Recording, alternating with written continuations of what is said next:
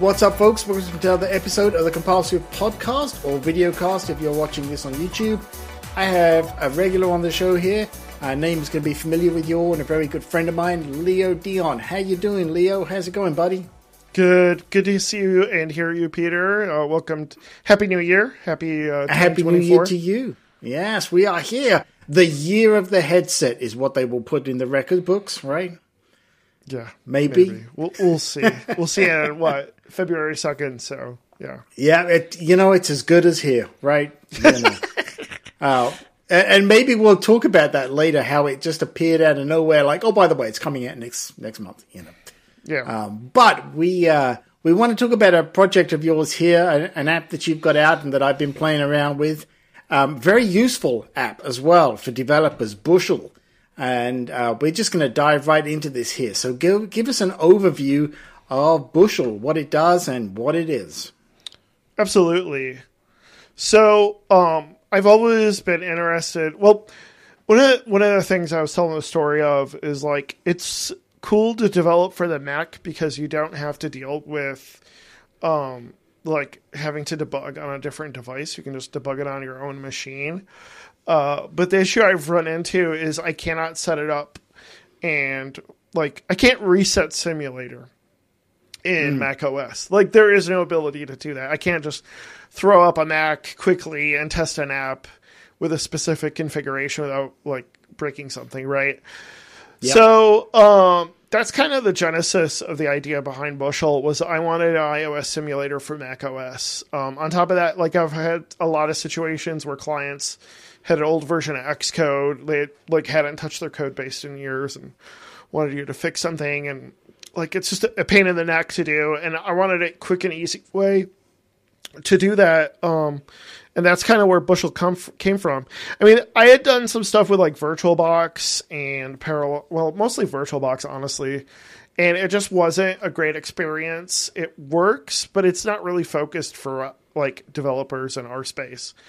And. Um, that's really what I wanted to do. I wanted to create a good looking, developer focused VM app for Mac OS, iOS developers, or even people like I've had issues where I've had a client who needed me to set up a development script so they can get developers mm. up and running and they wanted to like install certain apps and like I wanted to be able to do that on a Mac and be able to refresh it and try it again without having to like I want that clean clean install experience um, and, and, have it working that way. And uh, so if you're building a script too, um, I think this is great.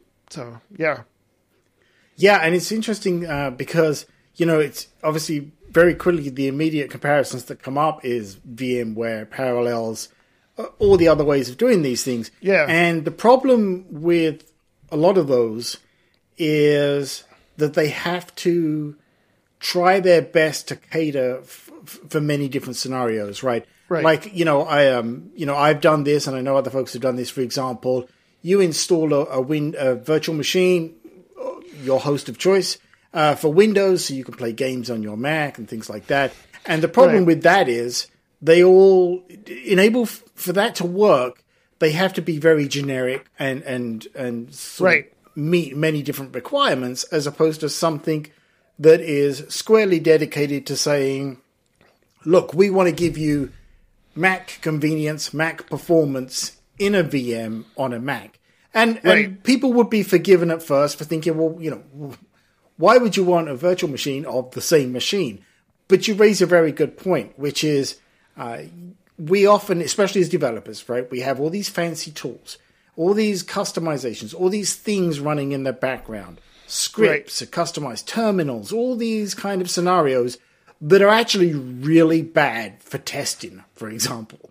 And mm. the best way to do this, like you say, is a give me a, a, a straight up um, install of, of, say, you know, some flavor of Mac OS that better simulates the real world scenario for most users. And, you know, yes, there are other, other ways you can do this, but they're all very involved. And again, it's a whole bunch of files and all sorts of things what I found that I liked about Bushel is it's a case of, you know, make me a, a, a Mac uh, VM of this. Okay, that was it. you know, and it's done right. good to go. And like you say, if you need to do another one and just a reset, it's that quick as well, right?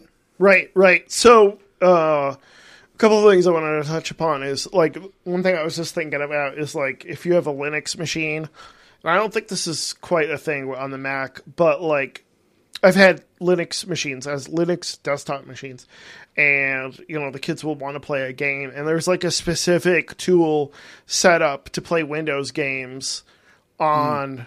Linux, and like that's kind of what I'm trying to do with Bushel here. Like, yeah, okay, you can do you can run wine right and set wine up and all that crap, but there's no easy way to like specifically just play a game on Linux that runs on Windows. And here, like, I have a very specific use case VM app for developers uh, who are in the Mac OS space. And the thing you bring up about like being able to reset and like, so I take advantage of snapshots. Um, essentially, I use mm-hmm. the um, snapshot file snapshot feature that's built into uh, Mac OS and AF, uh, APFS and I'm using that so that way you can take snapshots of a VM at a specific time and roll back or export or do whatever you want um, based on that snapshot. So uh, I kind of think of it like a uh, save states, uh, if anybody's familiar yeah. with what that means. Um, and that's kind of the idea behind it is just being able to rewind and fast forward and go back and like do whatever you need to do to like um, customize your machine and, and roll back in case you made any you know boo boos on the way. Yeah, I was going to say that's the other beauty of this too, right? Is you know if if you do something and it goes horribly wrong, or you you mess something up and you're testing a script and something horrible happens, is okay. You you know what? You've not ruined your host machine. Just right. delete the VM and start over. Right. And you know that is so important because I was trying to think like you know the other options, right? And I know that every year probably I'm not the only one that does this. Um, new Mac OS comes out, the new betas and everything else, and you know your options are one, install it on my main machine. Folks, don't ever do that. it's a bad plan. Um, or it used to be, uh, in my case, okay, I'm going to install it on an external drive and everything right. that comes with that. But even that's not so easy to do now compared to how it used to be so easy to do. And and so something again like virtual machines is like great you know, um, if I presumably let, us take this year for example, right? There's going to be a new right. version of Mac OS coming. Um, but but as the betas, you know, like beta one, beta two, and so on and so on come right. out, you can you can take this because of the way your system works. I'm guessing. Correct me mm-hmm. if I'm wrong, but because yeah, you, you, can download the image I- file. Yeah, yeah, you yep. could. It takes the IPSW file. You can just download it right off of the Apple developer page. I mean, you could download the beta yeah. for whatever the Mac OS beta is today, and like install it in Bushel and try it out. Um, obviously, there won't be as many changes as sure. uh, as you might see with. Well, uh, we hope not, right? right. with what we don't want breaking changes this late. Yeah. Right, now, here's a right. question for you because okay. I didn't try this. Um, so I'm on, you know, as like most folks, I'm guessing at this point, I'm on the Apple architecture, right? Um, can right. I? Presumably, I cannot install the int like an Intel version of the no. OS, right? Because no, it would take advantage no, it of only the Mac works, hardware, and it only works on Apple Silicon. So if you were to install okay. Bushel on an Intel machine, it wouldn't work. Um, I'm actually talking to Apple about seeing how I can get it removed for Apple machines because the virtualization oh, framework requires uh, Apple Silicon to run. Okay, which you know, let's be honest, it's really at this point probably not a problem. I do know some folks that have Intel machines, and I think right. even they've realized, look, you're going to have to step up at some point, right? You right, know? right, right. We're three and, years and, in here, yeah. That's it. It's like you know, you got you got to. Even Apple has upgraded all of their machines at this point to, to the M chips, right? Yeah, yeah. And so, I think like a lot of CI machines are moving over to silicon too. So yeah, totally. Yep. Because it's so fast, and I mean, at this point. Why wouldn't you, right? Right. You know, um, give, give it probably what another year, and you you probably won't have any options at that point. It's like nope. I think getting, I think you know. this year or next year may be the first one that doesn't support Intel. I think yeah. I think we're getting close to it. Yeah. Yeah, and you know the the transition's been good while we're talking about that. Mm-hmm. Um, yep. You know, so the the beauty of this app really is spin and it, you know again this is me speaking from my experience trying it out spin it up quickly use it power it down, destroy it if you need to, or in my case, you know, the way I do it is I just keep like, okay, you know, here's a pristine install, keep that as a as Yes. a like you say, you know, do a snapshot or whatever. So I don't even have to do the install every time. I can literally Yep. just say, "Hey, make me another one of those." Yeah. And any customizations I may have done to go with that, you know, it, it's already set up. The one Yeah. thing that I find that with all of these, and um, I did test this with your one as well, and it's not a, you know, unfortunately, um, I think this is an Apple thing, and, and you might be able to shed some light on this Yeah. because I, I don't understand um, in any kind of virtual machine, you you cannot log in to the App Store. Yes. And I'm sure there must be some reason for that, but I don't cannot know what log in into any of Apple systems through a VM. So Apple ID doesn't work. Uh, App Mm, Store doesn't mm-hmm. work. Uh, any like any stuff with like developer, like where you sign in with Apple ID. Like if you go to Xcode, you want to download your certificates. No, you can't do that through Xcode. Yeah, it's a it's Hmm. a challenge and.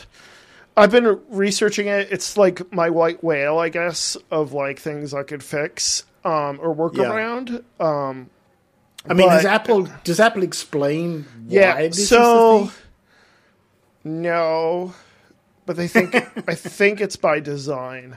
There was a Okay. there was a Quinn answer, uh, Esk, uh, you know, Eskimo the Quinn, or Quinn Mm-hmm. the Eskimo, uh, had a question answer regarding that, and it sounded to me like it's by design probably because Apple, Okay. like people, like go for it, file a feedback feedback on it, but um, Apple usually returns it back as as designed. Yeah, so it's kind of my gut feeling. Is there a way around it? I doubt it. Um, but you know, we'll see. We'll see. I, it's like I said, Yeah. it's my white whale. If I can figure that out, that'd be great. But we'll see. Oh, see, you know where I was going with this was this is the one thing. Well, maybe there's others, but I've never got past this one. Um, This is the one thing that prevents me from having um, a scenario that I'd like, where you know I can't do like I used to do with, like I said, the older versions. I would have a completely pristine setup, kind of what I would call an external drive with like the beta image, like everything set up exactly how I want it. And if something goes wrong or I want to start again, I reclone that back to the internal drive, machines Right. up and running. And I would love to be able to do that with virtual machines, but you know, ironically, because I wanted to embrace the, the, the Mac OS App Store, so many apps I use are in there, therefore I can't use them in a VM. Do you know what I mean? So it prevents me from having kind of my panic scenario uh, virtual image at this point, you know. Right, right. Totally. That totally makes sense. Or just like, you know, we're looking into iOS development as a future feature for Bushel so you can run. And like, we're Nice. testing that scenario making sure the USB connections work. Uh, and making sure you could just like run on your iPhone because who knows if you can even get the certificates you need, like Hmm. uh, if you can't sign in to Xcode. So yeah, we're looking into all those situations uh, right now. Interesting, because I was going to ask you about that. Was um, you know th- this with Bushel and that? Do I have when I'm running a virtual machine of, of the Mac, putting aside the App Store issues? Do you get pass throughs for all of the Apple hardware, or are there some restrictions that it's like, nope, this isn't going to work for you, or is it really sort of like truly having your second Mac? We're there? looking Do you know I into mean? Yeah we're looking into that right now. Um we looked at some stuff with clipboard that didn't go anywhere. Um but the, the next thing right now is just usb um and then we're going to add file sharing soon. So that's going to be Oh, something we're going to set up. Yeah is like basically a way to do a central place for sharing files. Um and then i'm trying to think what else I wanted to do. Um, man, what what else was the other thing? I mean, we've had work uh, some requests for like custom d- display resolutions. Oh, um, yeah, I can see like that Now being that- useful. Yeah. Yep. So yeah, that's definitely something we're looking into as well. Nice, nice. Yeah, because as soon as you say that, I'm thinking to myself, you know, when I do like tutorial videos and things like that, if I could have, um, you know, like run a, a Mac VM and say have the screen set to, you know, 1024, something like that, and then just capture it at that. I don't have to do any scaling or, or any Right. worrying about Exactly. that. Exactly, That would be yeah. perfect for that. Yeah. Yep. And and live streaming too. You know, it's kind of at the moment it's like, oh, do I do I live stream my whole whole desktop and hope that I'm not exposing something to the world that I didn't want to, or if I could again have a VM with a window of a specific size, you know, tell the capture software go grab that and, and be safe. You Time for a break. Hey everybody, it's Peter Witham here from the CompileSwift Podcast. I want to tell you about SetApp. SetApp is a service that provides a subscription fee of just $10 a month and you get access to over 200 Mac applications and it's also available now on iOS as part of that deal. I use the service because it just has a ton of really good first rate apps that I use all the time. And for me, it's invaluable as a developer to have access to tools for things like APIs, for planning projects, uh, writing emails, writing documentation. And you can get all of these things, including database apps, all of that kind of stuff, right there on the SetApp service for just $10 a month. You can use as many or as few applications as you need. If you're interested in checking this out, go to peterwitham.com, P-E-T-E-R-W-I-T-H-A-M dot com forward slash set setapp, S-E-T-A-P-P, and you can see the details there. And it's got a link that you can go over and start using the service and see how it works out for you. I strongly recommend this to every Mac user. Break time over. You know, it's, it's, uh, right.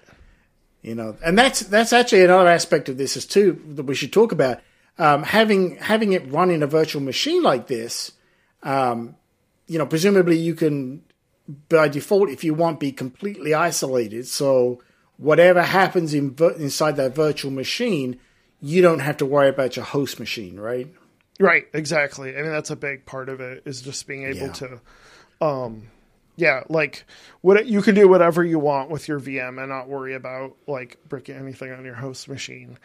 Um, Yeah, so that's a big nice. part of it. Yeah, yeah, especially useful for for like research. You know, like whatever it may be, or you know, or uh, you know, these folks who have to sit and look at infected machines, and it's like, look, you can look at it in a VM and not worry about, you know, getting one of the things. yourself. So, like one of the things that's both a use case and um, a future feature is developing like a guest tools app so that Mm. way you can control all sorts of things in your VM from Bushel, uh, like SSH or file sharing or anything like that. Nice. Um, and that's a great example of one an app I want to build in the VM for the VM because uh, I don't want to like mess stuff up on my host machine if I like Yeah. accidentally do some admin thing, and that's uh, definitely what I'm trying to do with uh, with the guest tools. That's kind of the next one of the next big things we're looking at looking looking at doing because uh, yeah, I think that opens up a lot more features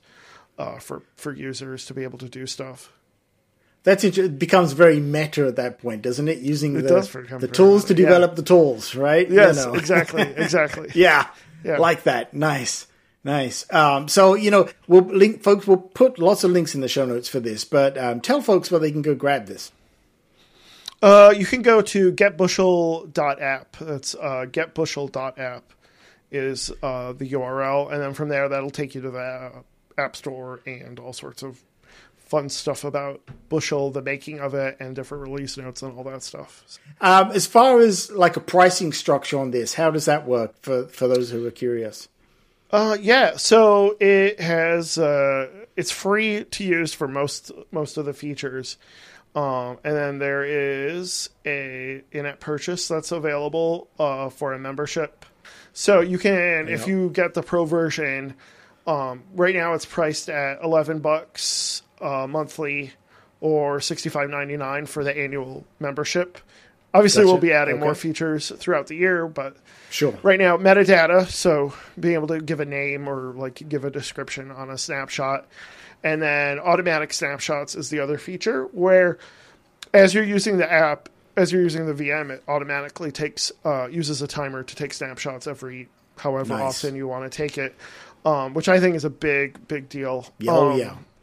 and like we'll be it's all it uses a specific API, so these you can always delete these snapshots later pretty easily if they're taking up too much space.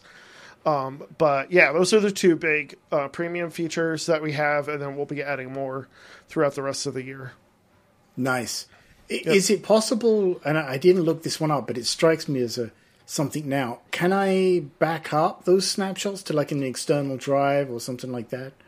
You can um, you can export a snapshot into a new VM. Um, you can do that. Nice. Um, nice. But the VM, the way the snapshots work is it uses special stuff in APFS, so I don't have access to like the actual file data.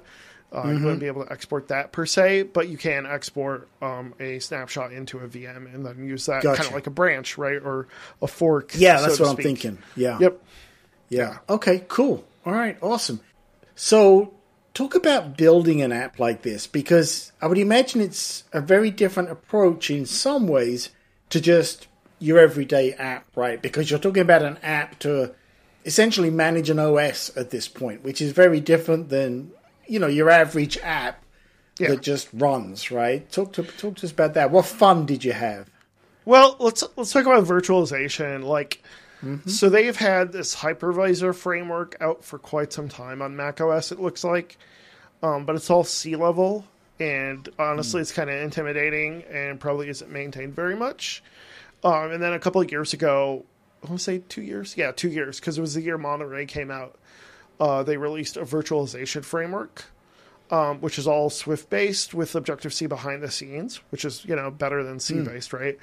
And Hmm. Oh, yeah. um, I started dabbling into that, and it was like actually really easy to get going once you figure out some of the stuff that's going on behind the scenes. Um, honestly, that's like not the hardest part.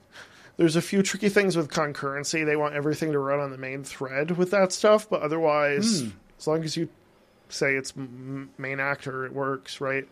So, um, yeah, that's fine. It's honestly like the Swift UI stuff. One of the things I talked about in the article was that I had already started developing this like after WWDC last year, and I was like trying to support Monterey, and it was it was a challenge. Um, and I uh, I didn't lose interest. I just had more work than I can handle, and like Bushel went by the wayside. And then when they came out with Swift Data, um, I was like, okay, this is like this is the thing that's going to make it a lot easier for me to um, build this app and use it. Um, uh, and because I was Peter, I had this like thing using combine and user defaults to store my data. It was like it was awful. Interesting. Um, yeah, because like I was looking, I didn't want to do core data because I knew core data wasn't going to be long for the world, and I wanted to store your VMs, your images, and all that stuff. And so I, I had this hacked thing together for my data, and then when Swift Data I was like, okay, good, I could throw all that crap out the window and start from scratch. and so yeah, it uses a lot of Swift Data to manage machines and access to machines and stuff, and it's all sandboxed, so that's another challenge there Yeah. um, and just figuring out how to work with the sandboxing system. Um, yeah, uh, I could go on and on. They added I a mean, new it must- snapshot feature this year, which was useless because you had to use a uh, what are we on right now? Sonoma. You had to use a Sonoma VM, Mm-hmm. and like nobody's going to want to use a Sonoma VM because part of the reason of using this app is to be able to use an old OS. So I don't even Yeah, use the new right. new API. Um, I just end up using file snapshots, but yeah, it's it was interesting. I learned a lot of stuff, and you know, working with Swift UI all through that that maze um, was interesting. Well, I bet now, you know, the, the part that caught me there that stands out more than anything is using user defaults because maybe, and, and maybe I'm wrong, or maybe this is part of the problems that you hit, was I always tend to think of user defaults as storing this, you know, like you got a little bit of data to store, you Yes. use, you know, and simple data. Go with Yes. user defaults, but I would imagine Yes. you've got a pretty fair amount for something like this. Oh. Peter, I was doing like codable data structs and storing them in user data. It was awful, or user Oh. defaults. It was awful, and it was just like, yeah, this is. I just I was so against using core data. I went with this route.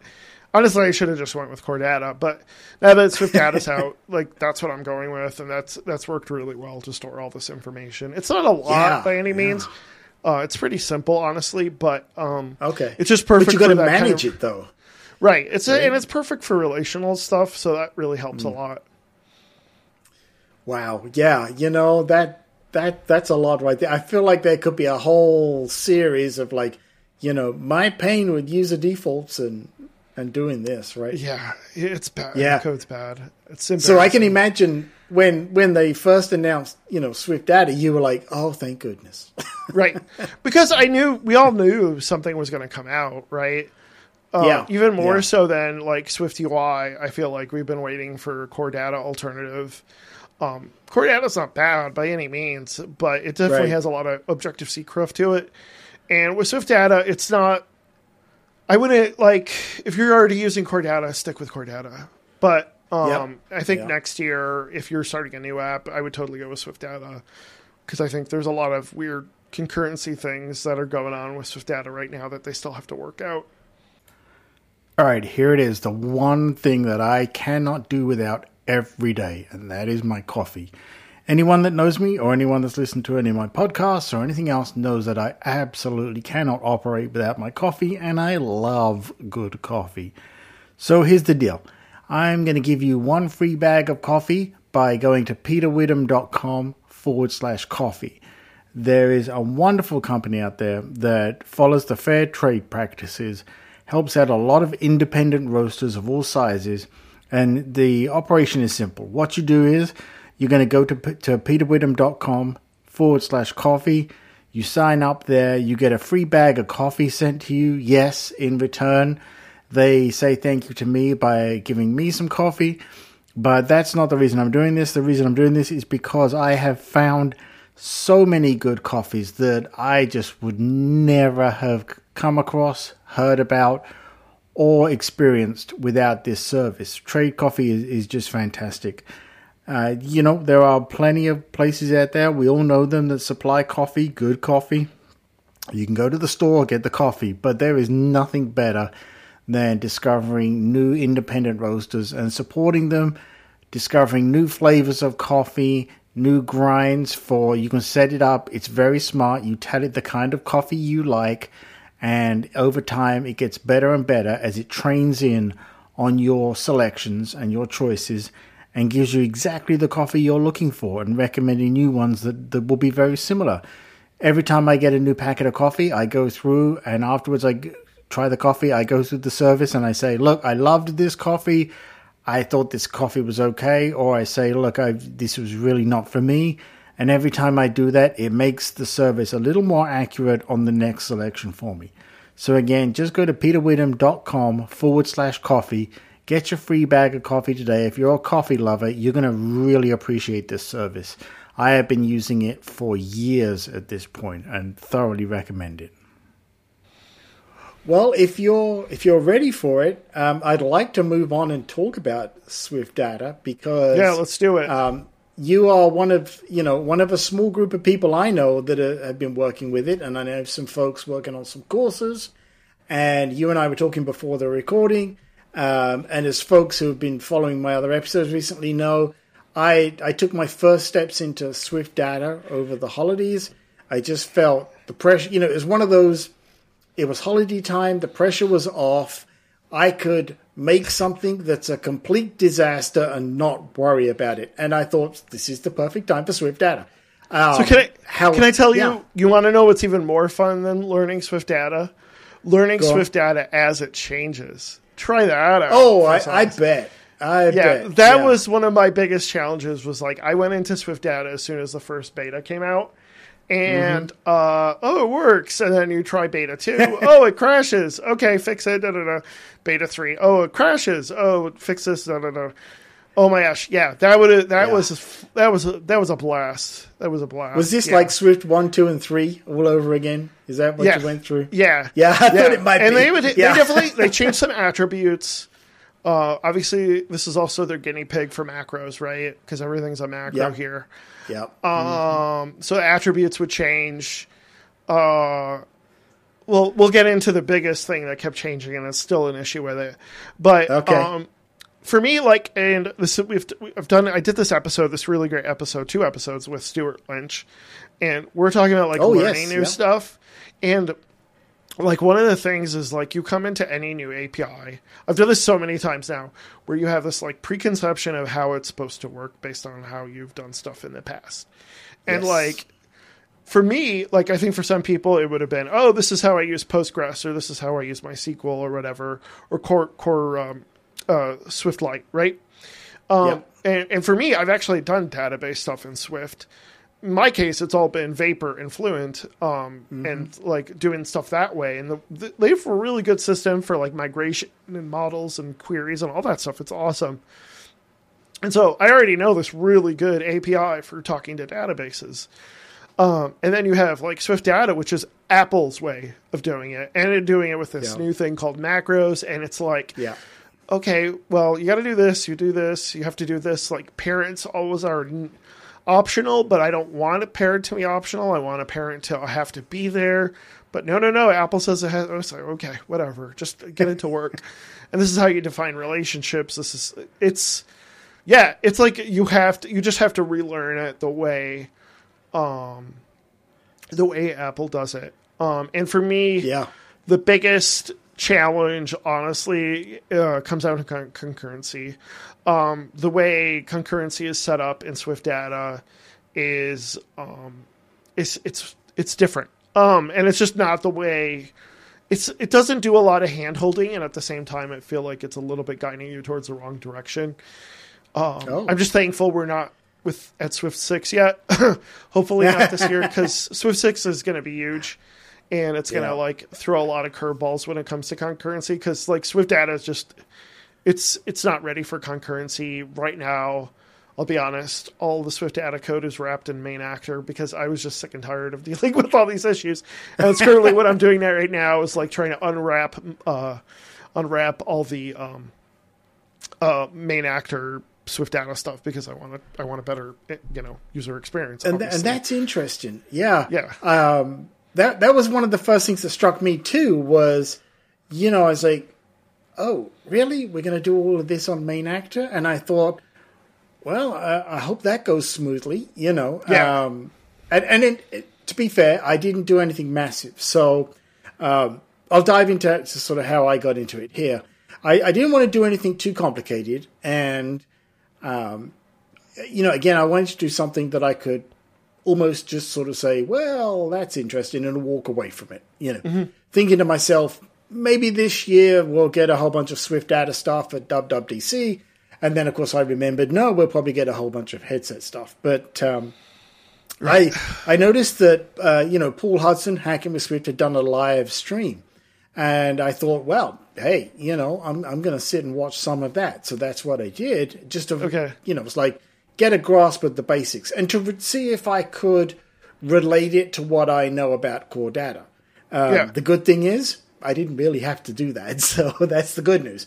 Um, but but the, it did become very apparent very quickly. Yes, it was like ah, now I see why we were in a hurry to get the macros out the door. You know, um, right. with everything being macros. But then I realized too, actually, I get it. This is this is saving me an awful lot of work and an awful lot of code if I just trust in the the the, the macros and Swift data was Yeah. doing what it should. Yeah. And at least with Xcode, you can see what's going on underneath. It's not all That was the hidden. beauty of it. Was when Right. you know I, I realized like, oh, you know what? Um, if I'm not sure, I can actually kind of go in there and look, you know, Yeah.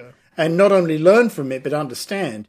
And interestingly, that was that that helped me solve a problem because um, I, I, spoke about this on a previous episode.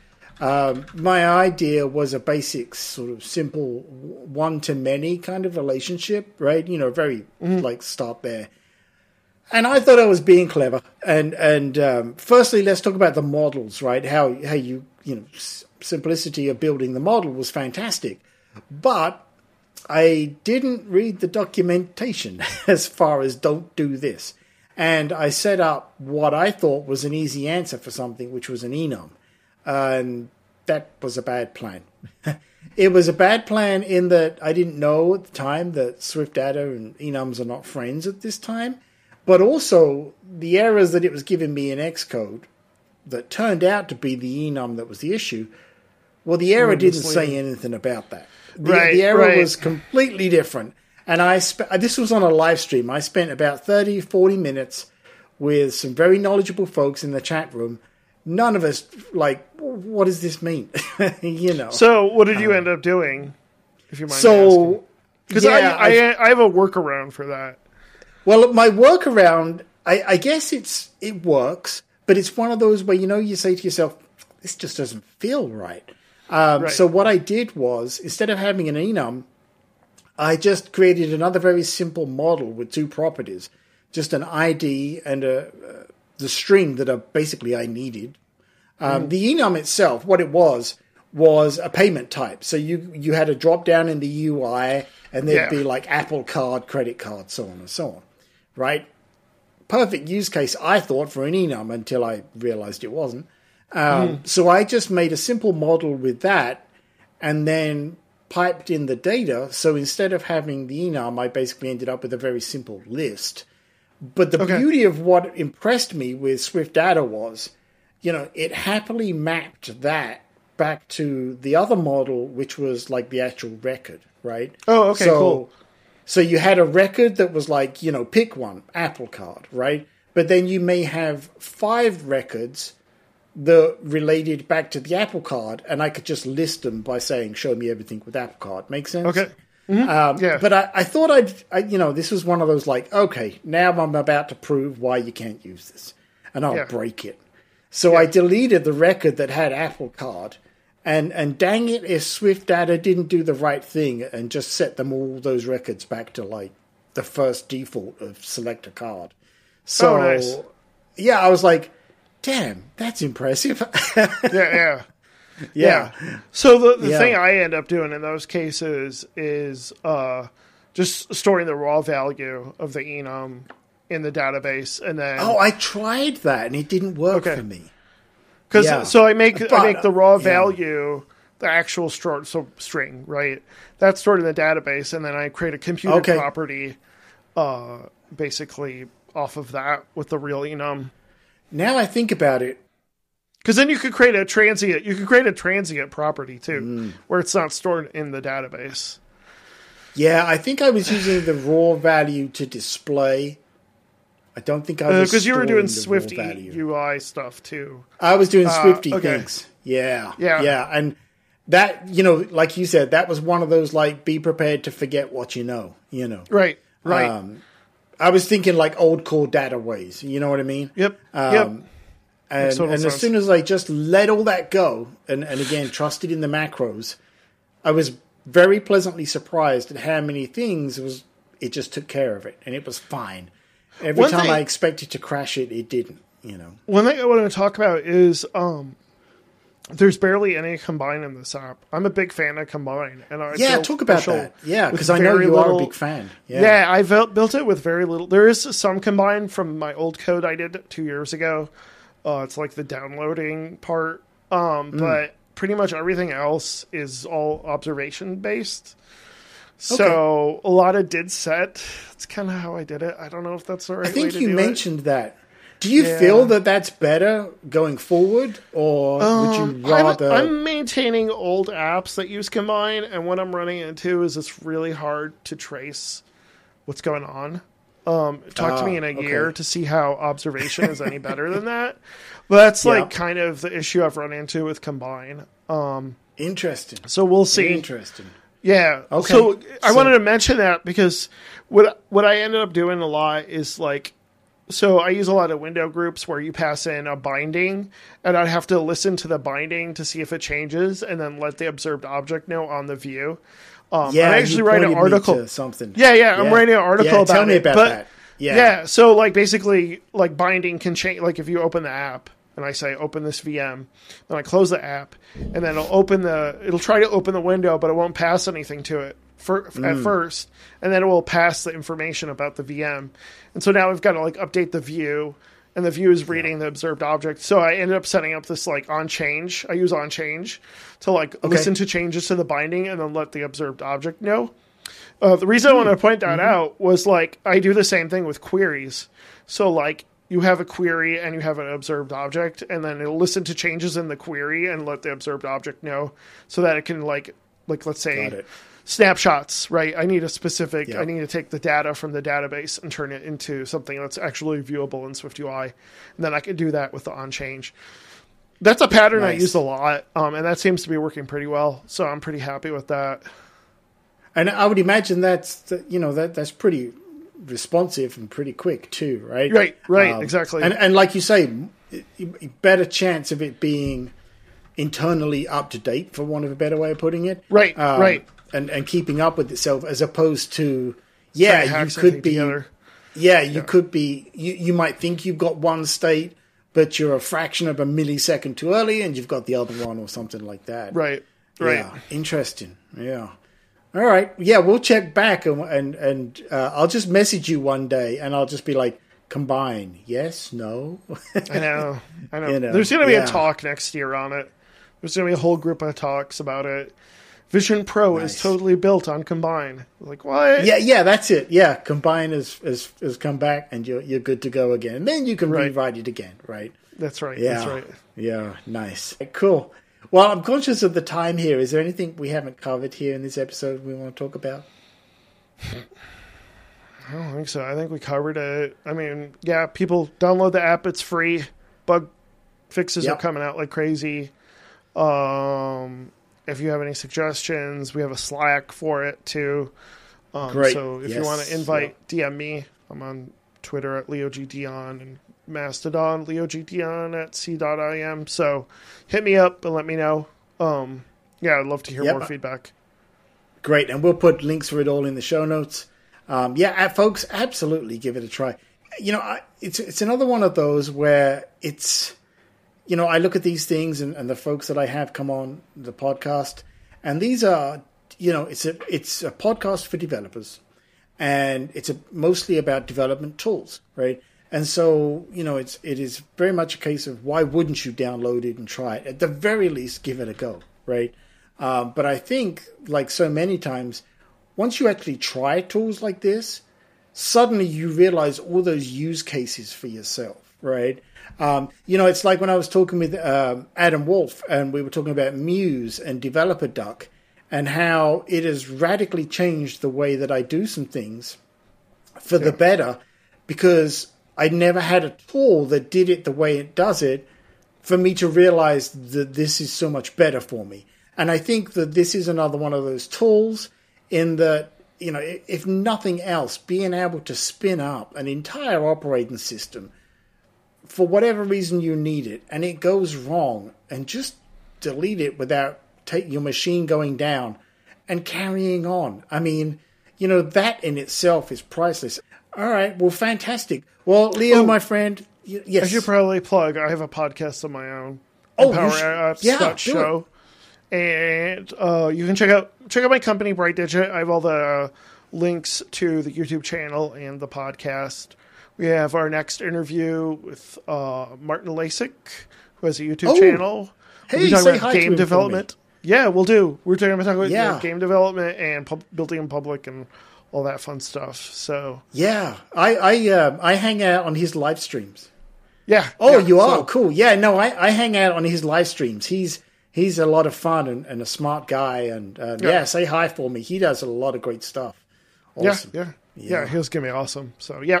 Yeah, cool. Yeah, and and folks, absolutely check out the Empower Apps archives. So thank you, my friend. Thank you. Um, folks, we will leave it there. There's going to be a whole bunch of links in the show notes for you. Um, as far as myself and this podcast, you know what to do. CompileSwift everywhere.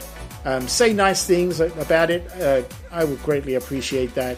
Um, with that, folks, we will catch up in the next episode.